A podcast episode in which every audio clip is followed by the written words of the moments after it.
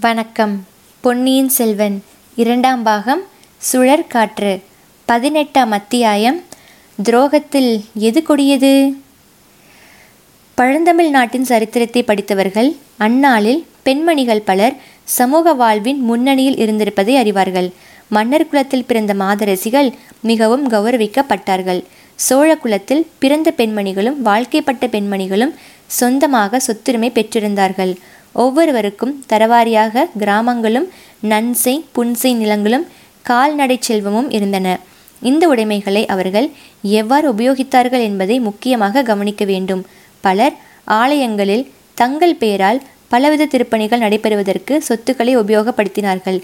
திருவிளக்கு ஏற்றுதல் திருமாலை புனைந்து சாற்றுதல் தேசாந்திரிகளுக்கும் சிவனடியார்களுக்கும் திரு அமது செய்வித்தல் ஆகியவற்றுக்கு பல அரசகுல மாதர்கள் நிபந்தங்கள் ஏற்படுத்தி சிலாசாசனம் அல்லது செப்பு பட்டயத்தில் அவற்றை பொறிக்கும்படி செய்தார்கள். அரண்மனை பெண்டர் ஆலய திருப்பணி செய்தல் அந்த நாளில் பொது வழக்காய் இருந்திருக்க சுந்தரச்சுடரின் அருமை புதல்வி குந்தவை பிராட்டி மட்டும் வேறொரு வகை அறத்துக்கு தம் உடைமைகளை பயன்படுத்தினார். நோய்வாய்ப்பட்டிருந்த தம் தந்தையின் நிலையைக் கண்டு இறங்கியதால் தானோ என்னமோ அவருக்கு நாடெங்கும் தர்ம வைத்தியசாலைகளை நிறுவ வேண்டும் என்னும் ஆர்வம் உண்டாயிற்று. பழையாறையில் பராந்தக சக்கரவர்த்தியின் பெயரால் ஓர் ஆதரசாலை ஏற்படுத்தியிருந்ததை முன்னமே பார்த்தோம். அதுபோலவே தஞ்சையில் தன் தந்தையின் பெயரால் ஆதரசாலை அமைப்பதற்கு குந்தவை தேவி ஏற்பாடு செய்திருந்தார். இந்த விஜயதசமி தினத்தில் அந்த ஆதரசாலையை ஆரம்பிக்கவும் அதற்குரியதான சாசனங்களை எழுதி கொடுக்கவும் ஏற்பாடாகி இருந்தது. தஞ்சை கோட்டைக்கு வெளியேயுள்ள புறம்பாடியில் பெருமாள் கோவிலுக்கு எதிர்ப்பட்ட கருட மண்டபத்தில் சுந்தரச்சோழ ஆதரசாலையின் ஆரம்ப வைபவம் நடந்தது. திருமால் காக்கும் தெய்வம் ஆதலாலும் கருடாழ்வார் அமுதம் கொண்டு வந்தவர் ஆதலாலும் விஷ்ணு கோவிலையொட்டிய கருட மண்டபத்தில் குந்தவை பிராட்டி ஆதரசாலையை ஏற்படுத்தி வந்தார். இந்த வைபவத்திற்காக தஞ்சை நகர மாந்தரும் அக்கம் பக்கத்து கிராமவாசிகளும் கணக்கற்றவர்கள் கூடியிருந்தார்கள். ஆண்களும் பெண்களும் குழந்தைகளும் அலங்கார ஆடை ஆபரணங்கள் பூண்டு கோலாகலமாக திரண்டு வந்தார்கள். சோழ சக்கரவர்த்தியின் உடன் கூட்டத்து அமைச்சர்களும் பெருந்தர சிறுதர அதிகாரிகளும் சிலாசாசனம் பொறிக்கும் கல் தச்சர்களும் செப்பு பட்டயம் எழுதும் விஸ்வகர்மர்களும் அரண்மனை பணியாளர்களும் ஏராளமாக வந்து கூடியிருந்தார்கள். தாரை தப்பட்டை முதலிய வாத்தியங்களை எட்டு திசையும் நடுங்கும்படி முழங்கிக் கொண்டு வேலக்கார படையினர் வந்தார்கள். தஞ்சை கோட்டையின் காவல்படை வீரர்கள் வாள்களையும் வேல்களையும் சுழற்றி டனார் டனார் என்று சத்தப்படுத்தி கொண்டு வந்தார்கள். பழுவேட்டரையர்கள் இருவரும் யானை மீதேறி கம்பீரமாக வந்தார்கள். இளவரசர் மதுராந்தக தேவர் வெள்ளை புறவியின் மேல் ஏறி உட்காரத் தெரியாமல் உட்கார்ந்து தவித்து கொண்டு வந்து சேர்ந்தார். இளவரசி குந்தவை பிராட்டியும் அவருடைய தோழிகளும் முதிய அரண்மனை மாதர் சிலரும் பல்லக்கில் ஏறி பவனி வந்தார்கள். இன்னொரு பக்கமிருந்து பழுவூர் இளையராணி நந்தினியின் பனை இலைச்சினை கொண்ட தந்த பல்லக்கும் வந்தது. அரண்மனை மாதர்களுக்கென்று ஏற்படுத்தியிருந்த நீலப்பட்டு விதானமிட்ட இடத்தில் குந்தவை தேவியும் பழுவூர் ராணியும் மற்ற மாதர்களும் வந்து அமர்ந்தார்கள். பிறகு பெரிய பழுவேட்டரையர் சமிக்ஞை செய்ததின் பேரில் வைபவம் ஆரம்பமாயிற்று. முதலில் ஓதுவா மூர்த்திகள் இருவர் மந்திரமாவது நீரு என்ற தேவார பதிகத்தை பாடினார்கள். யாழ் மத்தளம் முதலிய இசைக்கருவிகளின் ஒத்துழைப்புடன் மிக இனிமையாக பாடப்பட்ட அந்த பாடலை கேட்டு மக்கள் மெய் மறந்திருந்தார்கள். அந்த பெரிய ஜனக்கூட்டத்தில் அப்போது நிசப்தம் நிலவியது. ஆனால் அரண்மனை பெண்டர் அமர்ந்திருந்த இடத்தில் மட்டும் மெல்லிய குரலில் இருவர் பேசும் சத்தம் எழுந்தது. பழுவூர் இளையராணி நந்தினி குந்தவையை நெருங்கி உட்கார்ந்து தேவி முன்னொரு காலத்தில் சம்பந்த பெருமான் இந்த பாடலை பாடி திருநீறியிட்டு பாண்டிய மன்னரின் நோயை தீர்த்தாரல்லவா? இப்போது ஏன் இந்த பாடலுக்கு அந்த சக்தி இல்லை? பாடலுக்கு சக்தி இல்லாவிட்டாலும் திருநீற்றுக்கும் சக்தி இல்லாமற் போய்விட்டதே. மருந்து மூலிகை மருத்துவர் மருத்துவச்சாலை இவ்வளவும் இல்லாமல் இக்காலத்தில் முடியவில்லையே? என்று கேட்டாள். ஆம் ராணி. அந்த நாளில் உலகில் தர்மம் மேலோங்கி இருந்தது.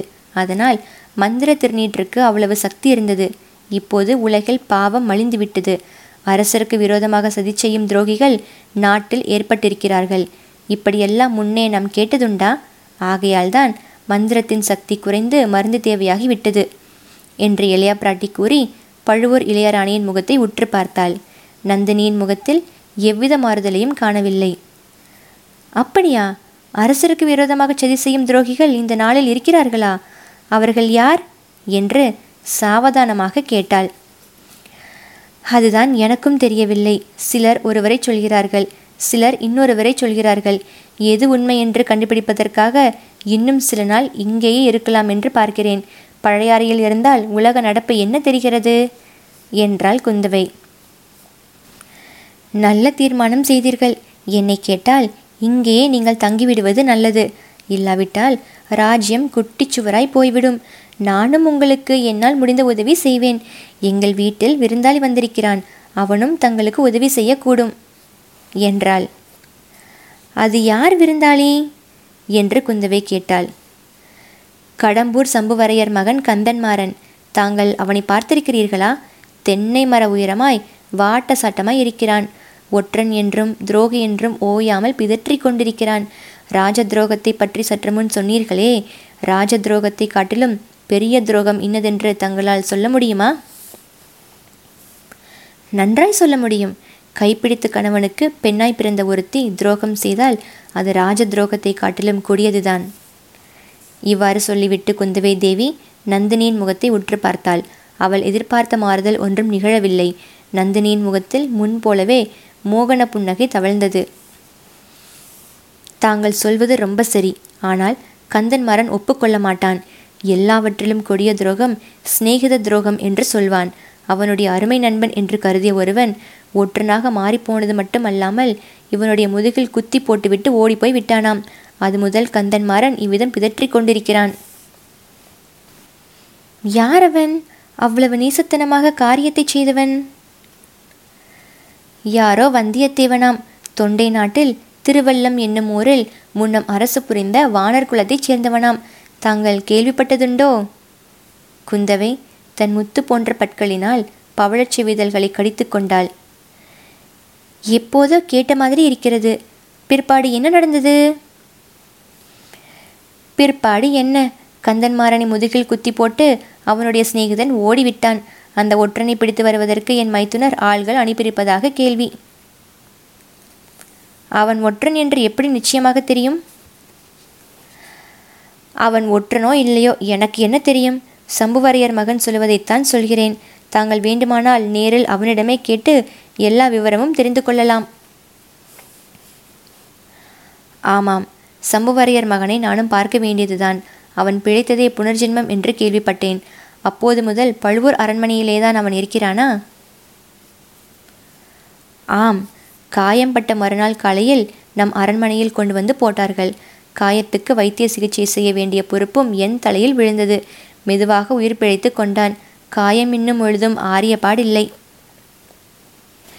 நீங்கள் பக்கத்திலிருந்து பராமரித்து இன்னும் முழுதும் குணமாகவில்லை என்பது ஆச்சரியமான விஷயந்தான். ஆகட்டும் ராணி நான் அவசியம் வந்து அவனை பார்க்கிறேன். சம்புவரையர் குலம் நேற்று முந்தா நாள் ஏற்பட்டதா? பராந்தக சக்கரவர்த்தியின் காலத்திலிருந்து வீர புகழ் பெற்ற குலம் அல்லவா? அதனாலேயே நானும் சொன்னேன் கந்தன்மாறனை பார்க்கும் வியாஜத்திலாவது எங்கள் ஏழை அரண்மனைக்கு எழுந்தருள்வீர்கள் அல்லவா? என்றாள் நந்தினி. இதற்குள் தேவார பாடல் முடிந்து தான சாசன வாசிப்பு ஆரம்பமாகிவிட்டது. முதலில் சுந்தரச்சுள சக்கரவர்த்தியின் திருமுகம் படிக்கப்பட்டது. நமது திருமகளார் குந்தவை பிராட்டிக்கு நம் சர்வமானியமாக கொடுத்திருந்த நல்லூர் மங்கலம் கிராமத்தின் வருமானம் முழுவதையும் இளைய பிராட்டியார் தஞ்சை புறம்பாடி ஆதரசாலைக்கு அளிக்க உவந்திருப்பதால் அந்த ஊர் நன்சை நிலங்கள் யாவற்றையும் இறையிலி நிலமாக செய்திருக்கிறோம் என்று அந்த ஓலையில் சக்கரவர்த்தி தெரியப்படுத்தியிருந்தார். திருமந்திர ஓலை நாயகர் அதை படித்த பின் தனாதிகாரி பெரிய பழுவேட்டரையரிடம் கொடுக்க பழுவேட்டரையர் அதை இரு கரங்களாலும் பெற்று கண்களில் ஒற்றிக்கொண்டு கணக்காயரிடம் கொடுத்து கணக்கில் பதிய வைத்துக் கொள்ளும்படி சொன்னார். பிறகு குந்தவை பிராட்டியின் தான சிலாசாசனம் படிக்கப்பட்டது. மேற்கூறிய கிராமத்து சர்வமானிய நிலங்களை அந்த ஊர் விவசாயிகளே சகல உரிமைகளுடன் அனுபவித்து கொண்டு தஞ்சாவூர் சுந்தரச்சுல ஆதரசாலை வைத்தியருக்கு ஆண்டு ஒன்றுக்கு இருநூறு களம் நெல்லும் ஆதரசாலையில் சிகிச்சை பெறும் நோயாளிகளுக்காக தினந்தோறும் ஐம்பது படி பசும்பாலும் ஐந்து படி ஆட்டுப்பாலும் நூறு இளநீரும் அனுப்ப வேண்டியது என்று கருங்கலில் செதுக்கப்பட்டிருந்ததுடன் எழுதியவன் பெயரும் எழுதியதை மேற்பார்வை செய்த அதிகாரிகளின் பெயர்களும் அதில் விவரமாக பொறிக்கப்பட்டிருந்தன. அந்த சிலாசாசனத்தை படித்த பிறகு அங்கு இந்த வைபவத்துக்காக வந்திருந்த நல்லூர் மங்கள கிராமத் தலைவர்களிடம் ஒப்படைக்கப்பட்டது. கிராமத் தலைவர்கள் சாசனக்கல்லை பயபக்தியுடன் வாங்கி கொண்டு அருகில் நின்ற யானை மீது ஏற்றினார்கள். அப்போது மதுரை கொண்ட கோ ராஜகேசரி சுந்தரச்சுள சக்கரவர்த்தி வாழ்க வாழ்க என்று ஆயிரம் ஆயிரம் குரல்களில் எழுந்த ஒளி எட்டு திசையும் பரவியது. அந்த குரல் ஒளியுடன் போட்டியிட்டு கொண்டு நூறு அறப்பறைகளின் முழக்கம் எழுந்து வானை அளாவியது. பின்னர் வரிசை கிரமமாக இளையப்பிராட்டி குந்தவை தேவி வாழ்க! வீரபாண்டியன் தலை கொண்ட வீராதி வீரர் ஆதித்த கரிகாலர் வாழ்க! ஈழங்கொண்ட இளவரசர் அருள்மொழிவர்மர் வாழ்க! சிவஞான கண்டராதித்தரின் தவப்புதல்வர் மதுராந்தகத்தேவர் வாழ்க என்றெல்லாம் கோஷங்களும் பிரதி கோஷங்களும் எழுந்தன. கடைசியில் தனாதிகாரி தானிய பண்டாரத் தலைவர் இறைவதிக்கும் தேவர் பெரிய பழுவேட்டரையர் வாழ்க. தஞ்சை கோட்டை தலைவர் சின்ன பழுவேட்டரையர் காலாந்த கண்டர் வாழ்க என்ற கோஷங்கள் எழுந்தபோது ஒளியின் அளவு பெரிதும் குறைந்துவிட்டது. பழுவூர் வீரர்கள் மட்டும் அக்கோஷங்களை செய்தார்களே தவிர கூடியிருந்த பொதுமக்கள் அதிகமாக அதில் சேர்ந்து கொள்ளவில்லை. அப்போது பழுவூர் இளையராணியின் முகத்தை பார்க்க வேண்டும் என்று குந்தவை பிராட்டி முயற்சி செய்தும் பலிக்கவில்லை. முக்கியமாக ஆதித்த கரிகாலரை பற்றி வாழ்த்தொழி எழுந்த சமயத்தில் நந்தினியின் முகத்தை பார்த்திருந்தால் இரும்பு நெஞ்சு படைத்த இளைய பிராட்டி கூட பெரிதும் திகில் கொண்டிருப்பாள் என்பதில் ஐயமில்லை.